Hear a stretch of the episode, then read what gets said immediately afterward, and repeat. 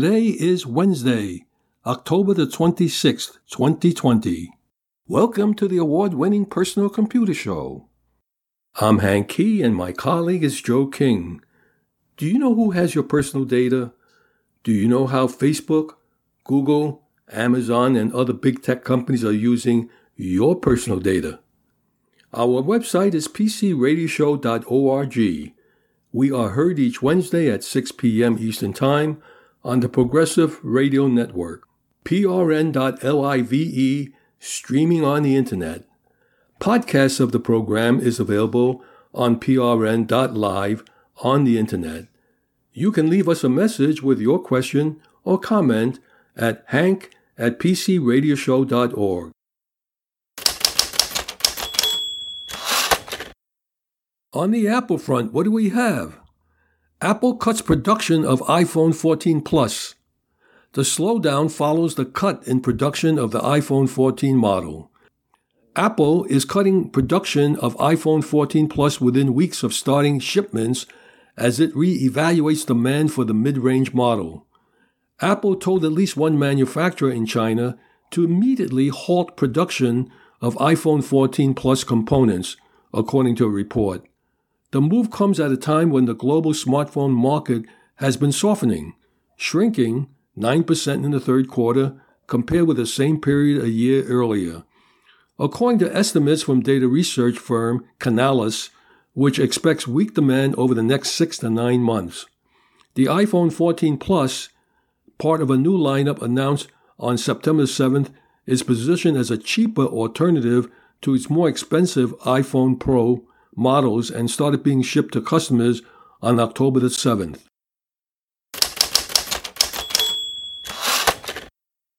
Apple freezes plans to use China's YMTC chips.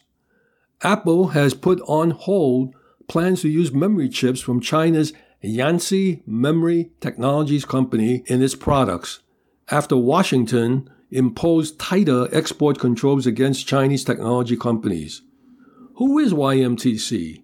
Yangtze Memory Technologies Corporation is a Chinese state owned semiconductor integrated device manufacturer specializing in flash memory, that's NAND chips, founded in Wuhan, China in 2016.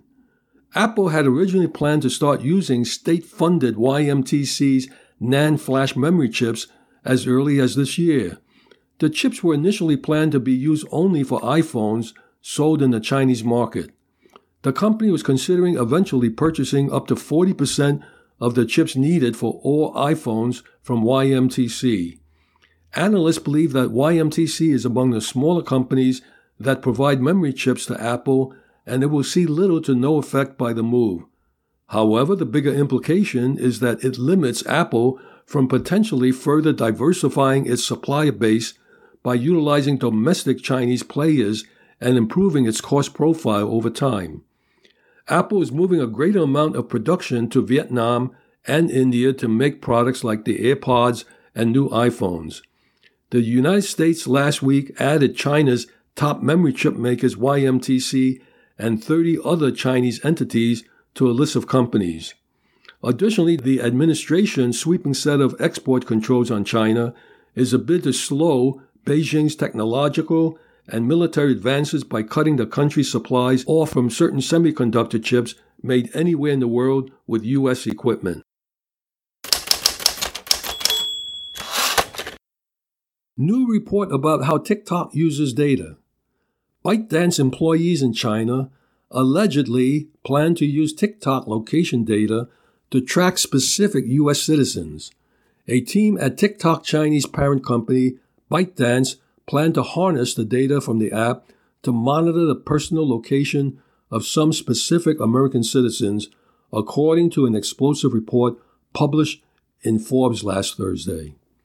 TikTok has been embroiled in controversy in the last few years over questions about whether the app could expose its data to the Chinese government. The company is involved in an ongoing negotiation with regulators to address national security concerns, but the Forbes report seems to confirm some of the worst fears about the social media app. In a series of tweets, the company attacked Forbes. TikTok said that the app has never been used to target any members of the United States government, activists, public figures, or journalists, nor do we serve them a different content experience than other users. However, a part of TikTok's statement may be a red herring. The Forbes story never mentions GPS data, and there is plenty of information the app collects that could be used to track users' location, such as IP addresses, the names of Wi Fi networks, and more. After BuzzFeed's news reported that data from American users were repeatedly accessed by ByteDance employees in China, the company unveiled a plan called Project Texas that would store data on servers in the United States. The plan is supposed to ensure that so called protected data would be limited only to authorized personnel pursuant to protocols being developed within the United States government, TikTok said in a letter to Congress. The federal government has been taking a hard look at TikTok. Just last month, the New York Times reported that TikTok was nearing a deal with the administration over the app's data practices to affect national security concerns. It's hard to imagine a setup that would guarantee employees based in China can't access data about American TikTok users. Even if the data itself is unavailable, information gleaned from analyzing that data could be just as useful. Data aside, many experts say there are far greater concerns.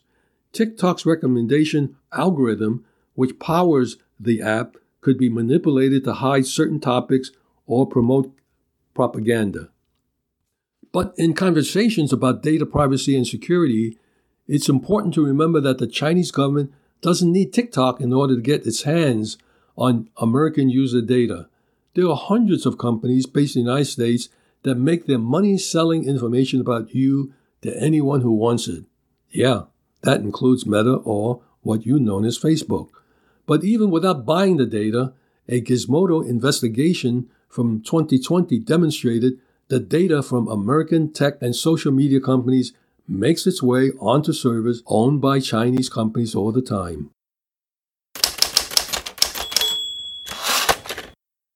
New U.S. sanctions see semiconductor suppliers halt business with China to protect U.S. national security. Vital companies have already started pulling support staff from Chinese foundries, and on Friday, the United States announced new restrictions that ban U.S. semiconductor equipment suppliers from exporting to China. The sanctions hope to cut off China's ability to obtain advanced semiconductors used for supercomputing due to the national security concerns, the U.S. claims. As reported in the Financial Times, U.S. based equipment suppliers have to cease all business with Chinese semiconductor companies. The move forces Chinese chip manufacturers to look elsewhere for manufacturing tools and equipment, a massive blow to China's semiconductor industry. U.S. semiconductor tool makers such as Lam Research, Applied Materials, and KLA Corporation have already started work to comply with the new regulations.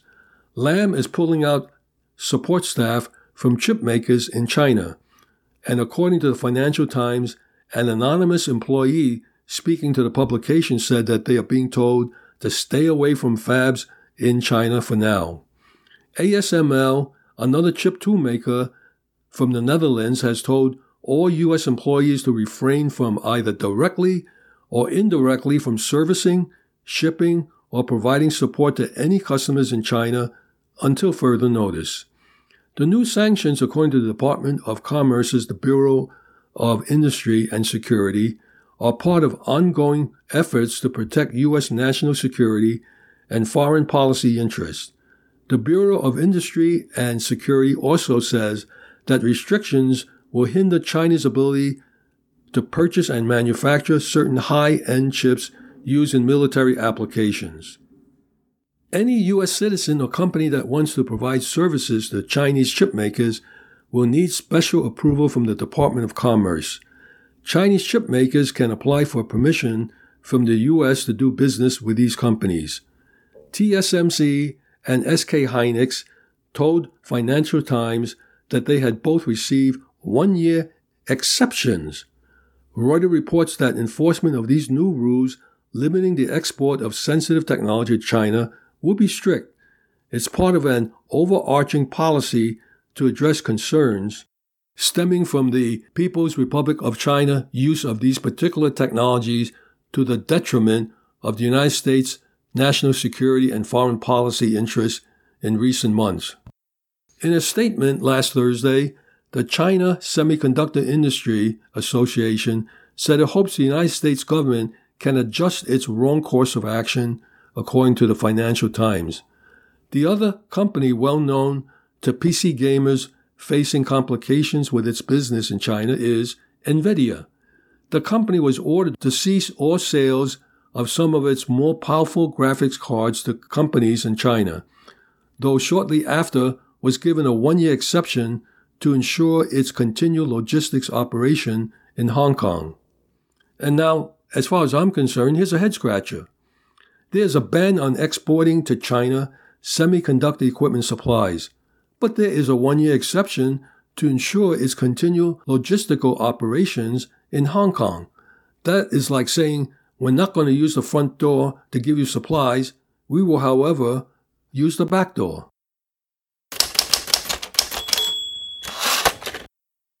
Google's incognito mode is not truly private at all. In a recently released email, Google marketing chief Lorraine Twohill proposed strengthening incognito's mode's protection in order to gain user trust. Make incognito mode truly private, Twohill wrote in a 2021 email. She said, We are limited in how strongly we can market incognito because it's not truly private at all, thus requiring really fuzzy, hedging language that is almost more damaging. Google Chrome users frequently turn to incognito mode when searching for sensitive or smutty content, but critics and some of Google's own employees say the company isn't upfront about how much of the user information is still exposed. More than half of users falsely believe using incognito mode prevents Google from seeing what they search online. According to a 2018 study from the University of Chicago and the Leibniz University of Hanover, in addition, more than 40% falsely think that incognito prevents websites from estimating their location, according to the study. One Google engineer wrote in 2018 with a link to the study about the users overestimating incognito's protections saying we need to stop calling it incognito and stop using a spy guy icon. Another employee proposed changing incognito's launch screen to say, You are not protected from Google. That proposed change was obviously will have and it was rejected by Google executives, according to court documents. One employee proposed changing incognito's launch screen to say, You are not protected from Google. Google's current incognito launch screen tells users that other people who use this device won't see activity, but that website you visit, your employer or school, and your internet service provider may still be able to see their activity. It does not mention Google being able to see users' activity. Google spokesperson Jose Castaneda said in a statement, Privacy controls have long been built into our services and we encourage our teams to constantly discuss or consider ideas to improve them. Incognito mode offers users a private browsing experience, and we have been clear about how it works and what it does, whereas the plaintiffs in this case have purposely mischaracterized our statements.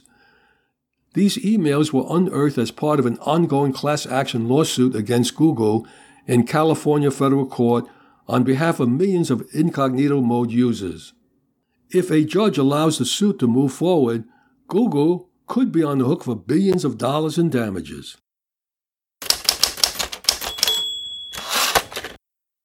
DuckDuckGo makes its Mac browser beta open to all. All Mac users can now take DuckDuckGo's browser and its built in privacy protection for a spin. The company released its desktop web browser in December last year before launching it as a closed beta in April. Now the beta browser is finally open to the public and can be downloaded. The company has also bundled the browser with new features, some of which were requested by testers who've been using it over the past few months. One new feature is the Duck Player, a YouTube player that prevents the website from serving the viewer targeted ads. While YouTube will still require a user's views, the videos they watch will not add any information to their advertising profile. The company says that, check, check, the company says that had prevented most ads from showing up in videos during testing, but any ads that does pop up for viewers will not be personalized. Another new feature is integration with Bitwarden, an open source password manager, on top of DuckDuckGo's own manager and support for 1Password's autofill feature. When it's switched on, DuckDuckGo's email protection can shield the user's inbox with email tracker blocking. The company has also upgraded its cookie consent pop up manager to be able to block more cookies on more websites. Other features that were added after testers requested them included the book check check, the bookmarks bar, pin tabs, and a way to view locally stored browsing history. The browser for Mac will import passwords and bookmarks from other browsers like Chrome. The Fire button can instantly clear browsing data with one click, and it is accessible at the top right corner of the app. To note, DuckDuckGo hasn't forgotten its Windows users.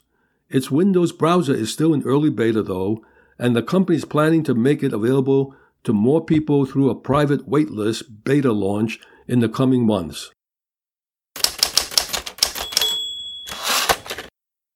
FCC denies ISP requests to keep their coverage calculations secret.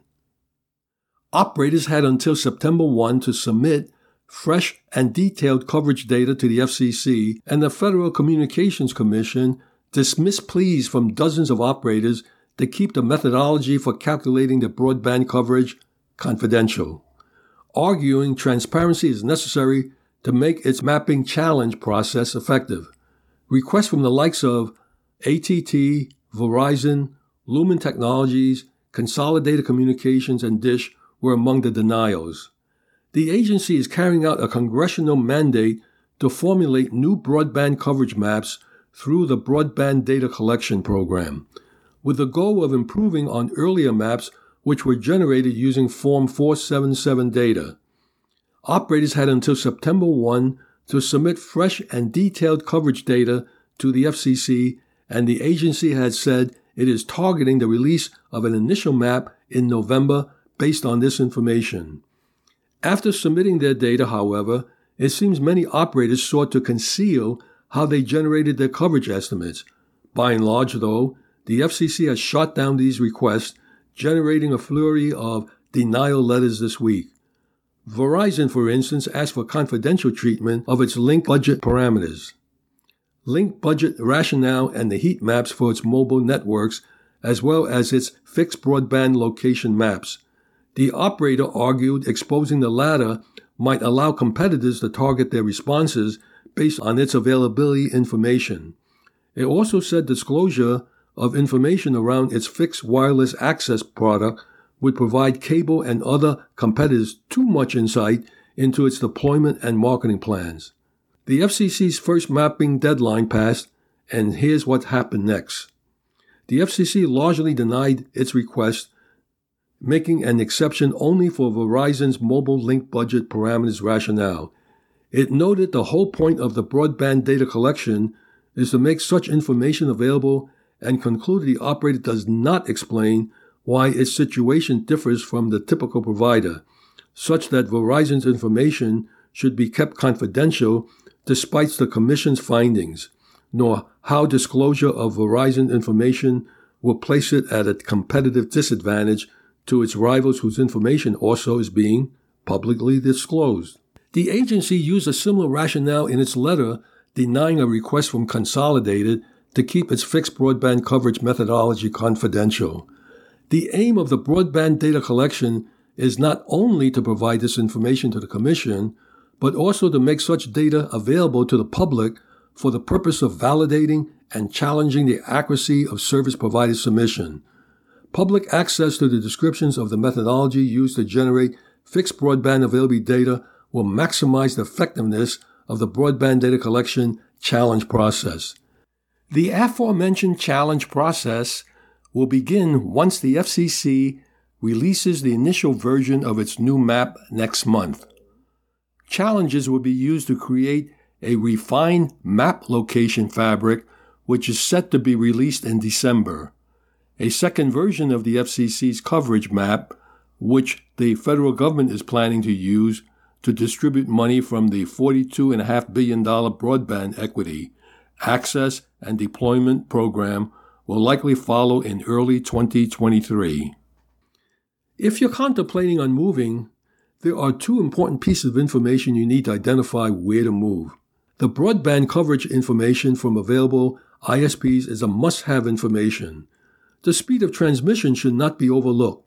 Some ISPs still adhere to 25 megabits per second as high speed, as the FCC defines 25 megabits as high speed. Today, most people expect high speed to be 75 megabits per second at minimum. With an internet speed of 25 megabits per second, you can expect to download files at about 2.98 megabits per second. That's quite slow. Currently, 25 megabits per second download with 3 megabits per second upload is considered to be high speed broadband as stated by the FCC. Some may be considering moving to a small village or hamlet to escape the problems in an urban environment.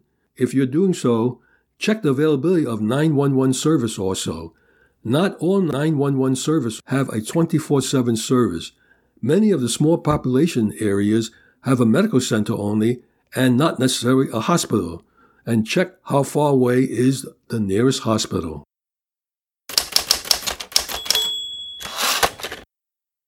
The number one reason your USPS package says it's delivered when it hasn't.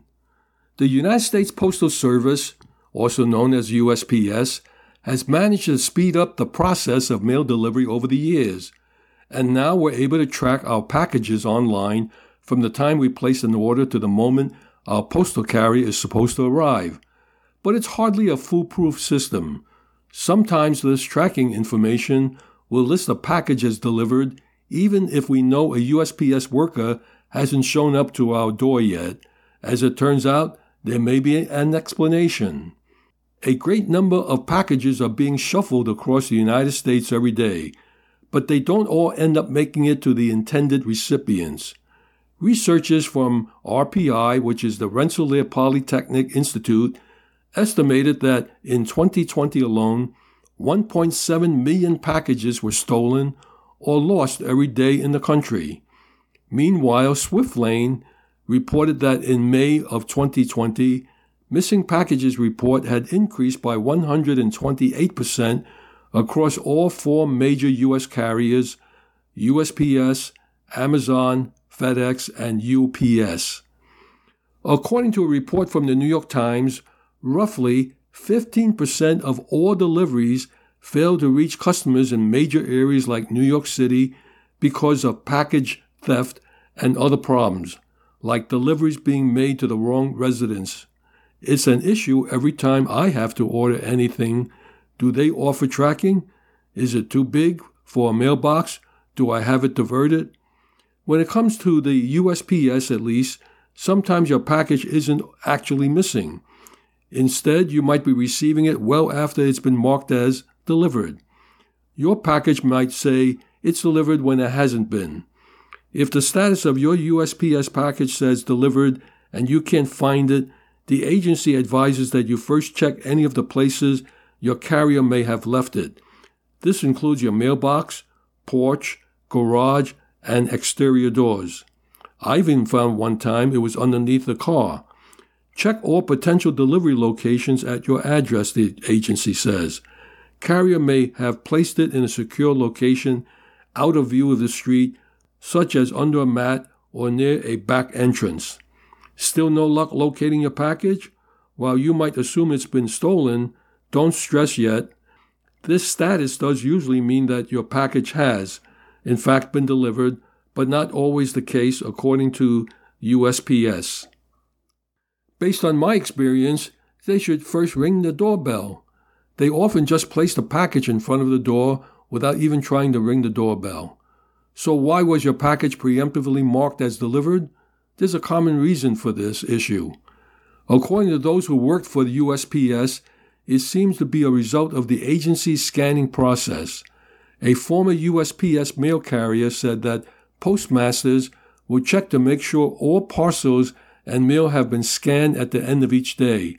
This results in the possibility of somebody having scanned it as delivered instead of attempted. There are many different scenarios that could have happened, but the main thing is it didn't get sent out with your carrier somehow, and everything that has a barcode must be scanned by the close of day. You may still have to reach out to USPS. If it's been more than 24 hours since your package was marked delivered and it still hasn't shown up, you should contact USPS immediately. According to the agency, customers can send a service request by email to their post office facility for a follow up on their package. You will receive a confirmation number and a contact within two to three business days. Many use mail order pharmacies as a more convenient way to receive prescriptions, but when it comes to essential medications, I use a local pharmacy even if it may cost a little more. When the USPS is experiencing a 15% loss mail, there is more work to be done to make USPS efficient, but more importantly, reliable.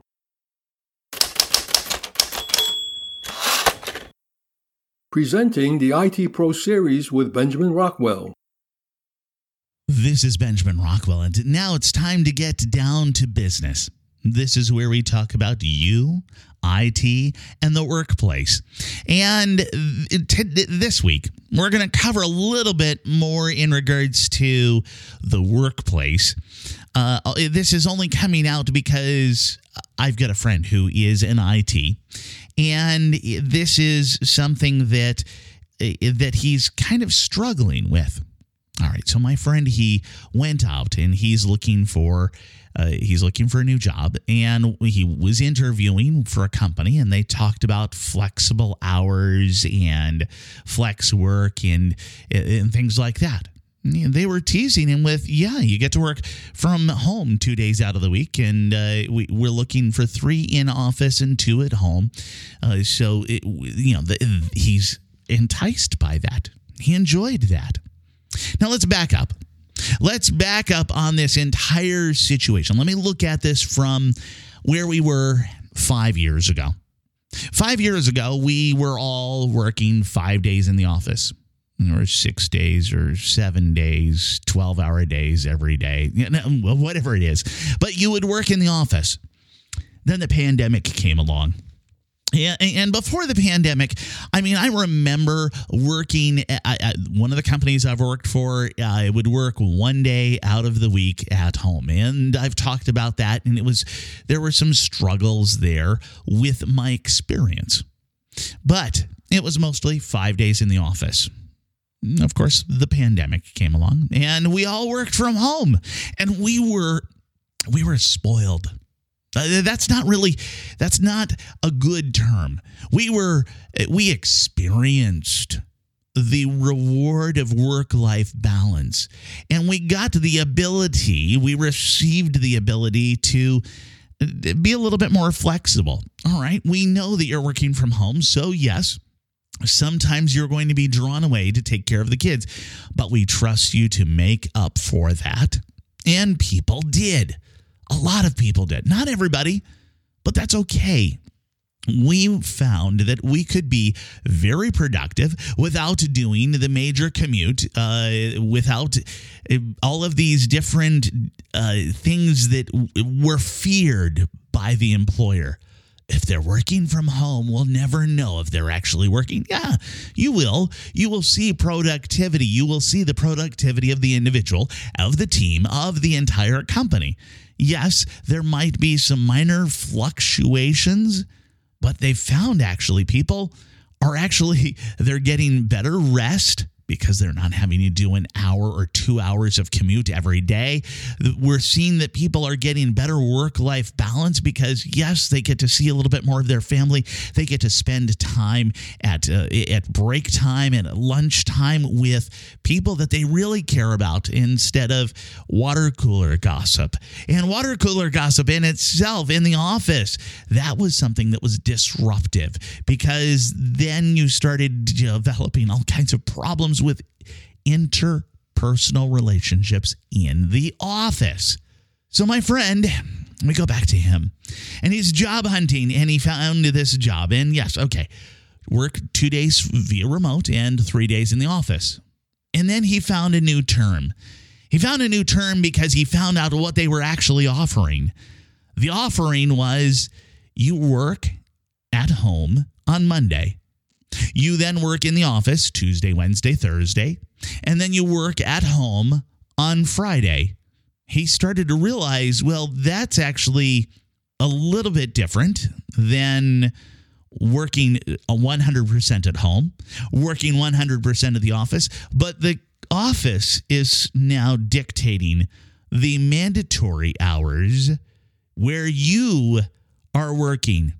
Now, this doesn't exactly instill confidence in him because they're dictating what's going on. It's they said it's flexible. It's flex hours.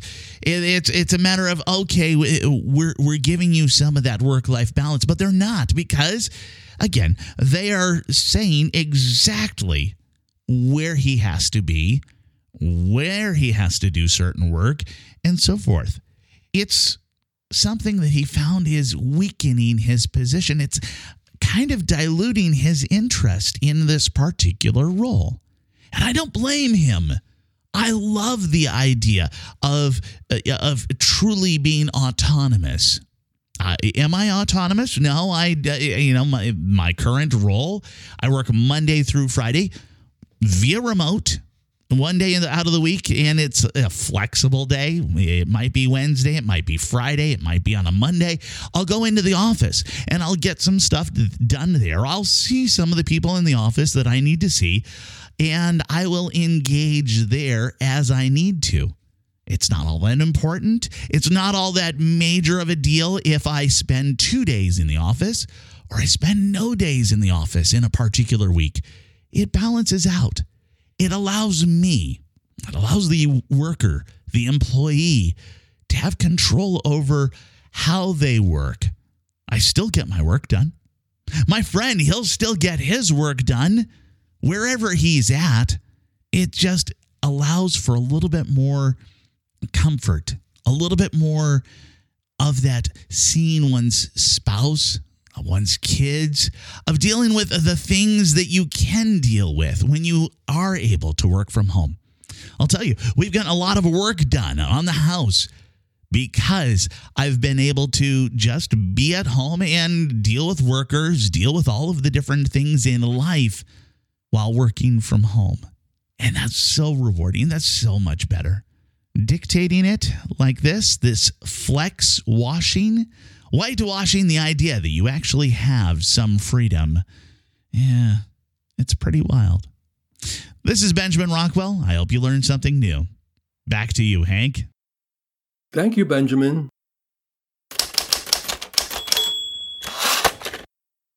Returning to a Kodak moment. Kodak is hiring film technicians. The vinyl record revival, also known as the vinyl resurgence, is the renewed interest and increased sales of vinyl records or gramophone records that has been taking place in the music industry. Beginning in 2007, vinyl records experienced renewed popularity. Now there is a revival in film photography. Film photography.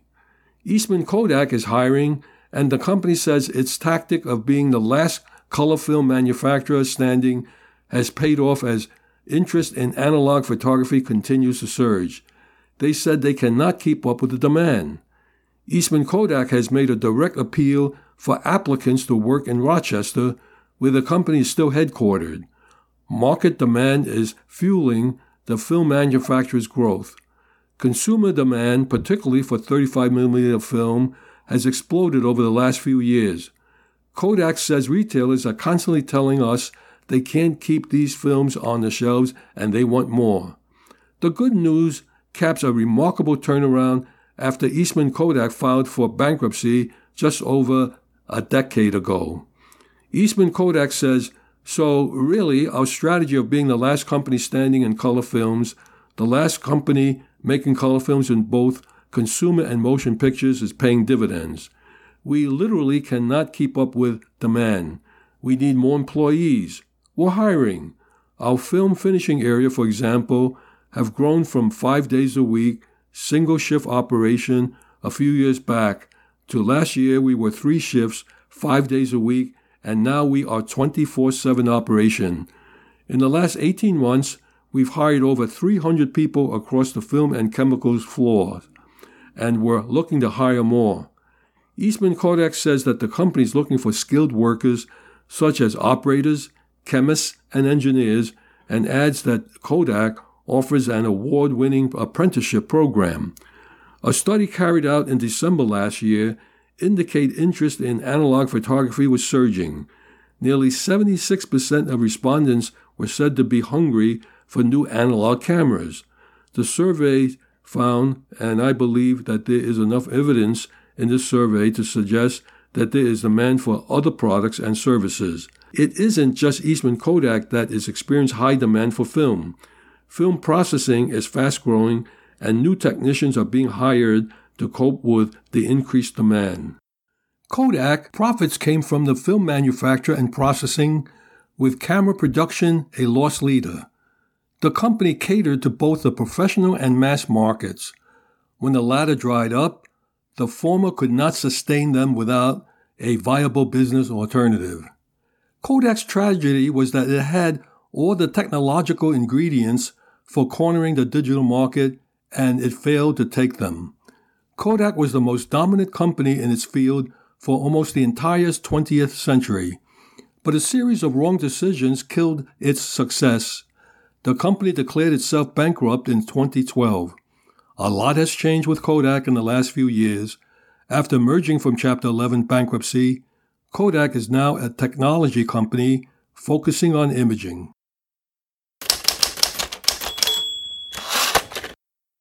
NASA gets closer to Venus mission. With a successful robo balloon test, a scaled down prototype of the Aerobot balloon recently completed tests above Nevada's Black Rock Desert. NASA wants to send a giant silver balloon to Venus where the floating robot would explore the toxic Venusian atmosphere. Functional tests of a smaller prototype recently took place in the Nevada desert in preparation for this upcoming mission to the solar system's inferno. The prototype of the Aero robotic balloon, or Aerobot, just completed two successful test flights above the Black Rock Desert in Nevada. The shimmery balloon flew at an altitude of about 4,000 feet, which is 1,000 meters, and conditions in this part of Earth's atmosphere are somewhat similar to conditions found on Venus but at heights reaching 180,000 feet or 55 kilometers above its scorched surface.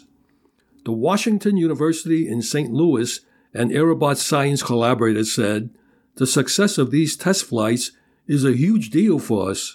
We've successfully demonstrated the technology we'll need for investigating the clouds of Venus. These tests form the foundation for how we can achieve long term robotic exploration high above Venus' hellish surface. Venus is basically Earth's evil twin. The neighboring planets share an analogous past as two rocky worlds with similar sizes and density, but Venus now boasts extreme conditions that make it inhospitable for probes. The planet's average temperature is over 850 degrees Fahrenheit, with a volcanic landscape and a carbon dioxide rich atmosphere. Venus's atmosphere is also full of thick sulfuric acid clouds that make it nearly impossible for spacecraft to image the planet's surface. The team behind the Aerobot balloon designed it with multi-layered material that include an acid-proof coating, a metallization layer to reduce solar heating, and a rigid inner layer that makes it capable of carrying science instruments, according to NASA. It's also not just one balloon, it's more of a balloon within a balloon design. A rigid inner reservoir is filled with helium under high pressure, which gets tucked inside a larger outer helium balloon that can expand and contract. This design will allow the balloon to change altitude as it cruises through the Venusian atmosphere. Aerobot will pump helium into the outer balloon to give it more buoyancy and then pump it back into the reservoir to lower its altitude. The prototype is three times smaller than the final product destined for Venus. The Aerobot won't be alone during the mission.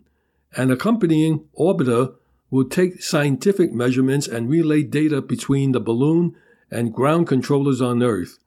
The pair will observe Venus for roughly 100 days, analyzing the chemical composition of the clouds and monitoring the atmosphere for acoustic waves caused by Venus quakes.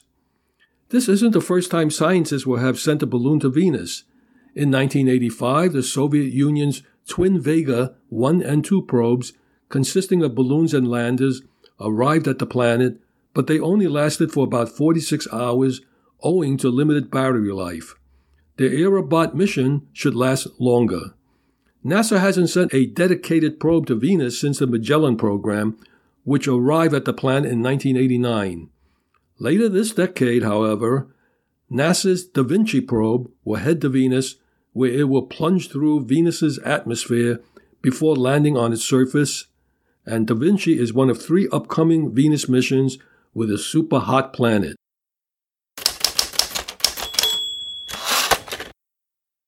Windows subsystem for Android declared ready for prime time. That is, Microsoft saying that. The selection of available apps is limited. Microsoft has decided the Windows subsystem for Android, that's WSA, that runs Android VMs, which behave just like another application in Windows, is sufficiently stable that it can be designated version 1.0 and made available to all. Microsoft appears not to have made an official announcement about the product availability beyond a tweet from the development manager for the project. However, the Android apps are only available from the Amazon.com App Store and not the larger Google Play Store. Google apps aren't in the Amazon and Microsoft stores. When a search term does not bear fruit, it delivers what looks like a knockoff app. Installing WSA is very easily accomplished by using the Microsoft Store to install the Amazon App Store as a Windows application. Once you acquire an app from the Amazon App Store, it appears in Windows as just another app. And once you run it, it behaves just like any other app. Microsoft advice to developers suggests the WSA is an ideal way to target Windows users with code written for Android, but it notes that many things may need to change before an app behaves well on the desktop operating system. Code that assumes touch input, for example, may not deliver a great user experience when used with mouse and keyboard. From where I sit, if you really want to run an Android application, Android devices are so cheap now, you're better off buying the cheap Android device rather than go through the time and effort to get something to run on Windows and it's only from Amazon, not the real deal.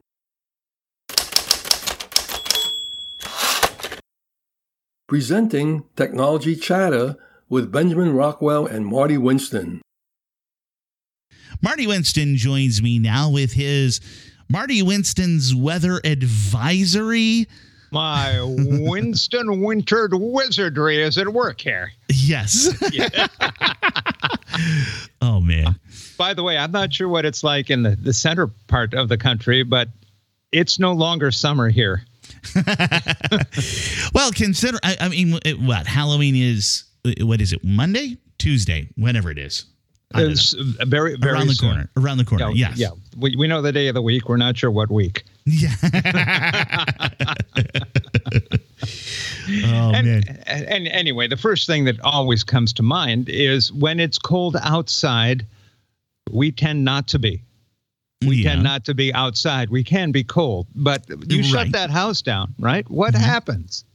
The house isn't breathing anymore. It's not exchanging air with the mm-hmm. Mm-hmm. outdoors. hmm So, to borrow a beat from American Express, what's in your lung tissue? Oh, oh, that's okay. That's a little scary, but Well, yeah, I if you want a preview, you know, we're close to Halloween, as you mentioned. If you want a preview, check out the air filter in your HVAC. mhm, okay, Take a look at that thing. What's on it? Yuck, right? I mean, it's yeah. So I so I go back uh, a year and a half ago. I bought a, I bought a home, and it was twenty five years old or something like that. And uh, it was a little while into it when I went, okay, I've got to figure out how to replace this air filter. And you're Uh-huh. right. You're right. It was it was scary. and it grows that carpet of crud. Take a good look. You want to breathe that? I mean, if the last time you replaced your air filter, well, if back then Hillary Clinton was still in the news, you're past due. Fair enough. Yes. Nobody at our house has bad allergies. Allergies are their own thing, and you might have to have a more restrictive air filter. Mhm, yeah. But everybody, you know, do you really need 18 billion pixels in a camera? No. Do you really need a HEPA filter in your furnace? No. It hurts it. It makes it fail earlier. I tend to yeah. use, you know, MERV 8, maybe MERV 11, sometimes MERV 13, but no more than that. That's pretty restrictive as it is. you want to keep breathing. I mean, You sounded like Gollum there for a moment. don't tell. oh Anyway. man. that will capture the dust. It might let some small allergens through, but Mhm, on the other hand, you know, it doesn't resist ventilation airflow. mhm, So less wear and tear, fewer bills. It doesn't fail as soon. You know, it's one thing to spend 30 bucks on a filter, another to spend 30,000 replacing big, big HVAC failures. Sure. Yeah. You know, now, one more thing. People are circul- circulating, not like air, but, you know, we're out and about, we're shopping. Some Mhm, of us go yeah. to an office, Yeah. some of us, you know, do other stuff. Well, with that happening, you want to make sure that the viruses we're picking up, and they're out there, hmm Yeah. Are not getting shared with the family. hmm You know, Yeah. yeah. So, air fans that are on the ceiling, ceiling fans are my favorite thing. No matter what advice you've ever heard, have the air flow downward. hmm Yeah. When the air pushes downward, the virus getting exhaled will go out of the range where someone else can inhale it. And that is your Sure. first, cheapest antivirus thing you can do in the house. hmm hmm You know, and uh, look, one other thing to remember this year. That okay, breaking news, everybody. No candy that's bought before October 22nd is ever still around for the trick and treaters. Uh, so you you know that I just went and did that. I had to go buy candy to replace. yeah. Oh man, you're too And funny. Candy costs more this year. Yes, it did. Oh man. So, you Un- know, the unbelievable. 25, 50, 75% more, depending on, on what you're looking at. By the way, we found Chuckles. Chuckles reappeared in the store.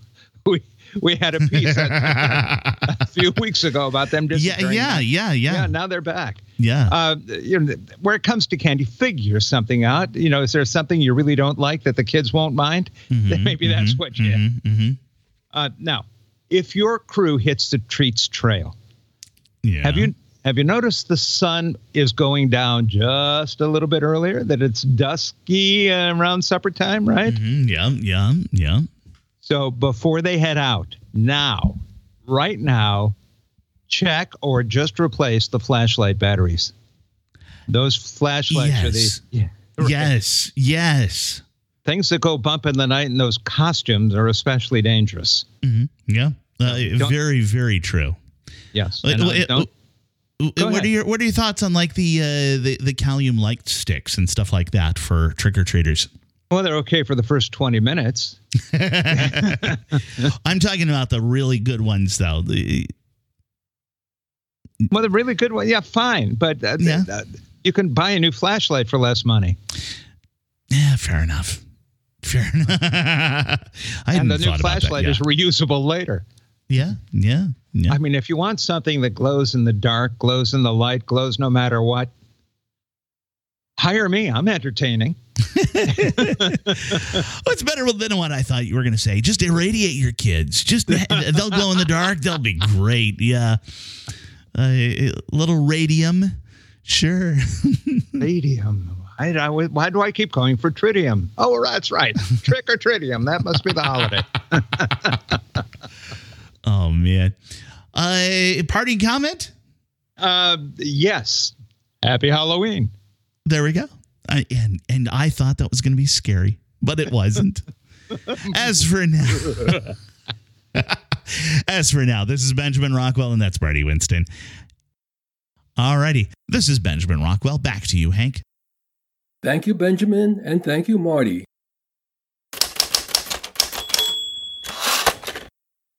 Public service announcements. Computer Club meetings in the New York, New Jersey, Connecticut tri state region. Log on to the club website for more information on remote meeting ID. The Brookdale Computer Users Group has a presentation, How to Make the Best of Video Meetings, a presentation by Alfred Poor, Thursday, October the 27th, meeting time at 6:45 p.m. It's a virtual meeting via Zoom. Website is bcug.com. Tech Ed Connect, formerly known as the Westchester PC Users Group, has a presentation on uninterruptible power supplies. Thursday, November the 3rd. Meeting time is 7 p.m. Online virtual meeting via Zoom. Website is wpcug.org. The Amateur Computer Group of New Jersey has a meeting on Friday, November the 4th. Meeting time is 8 p.m. Online virtual meeting via Jitsi. Website is acgnj.org. The Kings Byte Computer Club meets Tuesday, November the 8th. Meeting time is 7 p.m. Park Plaza Restaurant, located at 220 Cadman Plaza West in Brooklyn. For more information, 347 278 7320. The New York Amateur Computer Club meets Thursday, November the 10th. Meeting time is 7 p.m. Presentation is Guide to Buying New, Refurb, Overstock, Discount, and Outlet Computing Equipment. It's an online virtual meeting via Zoom. The website is nyacc.org. The Long Island Macintosh Users Group has a meeting on Friday, November the 11th. Meeting time is 7 p.m. Online virtual meeting via Zoom. Website is limac.org. Happy computing!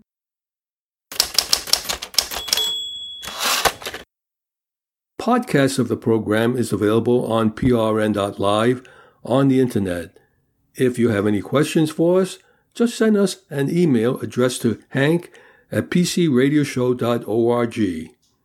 In the meantime, stay in touch and remember to do regular backups.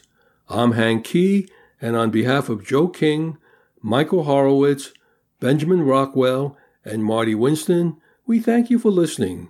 Stay safe and healthy until we meet again, same time, same station next week.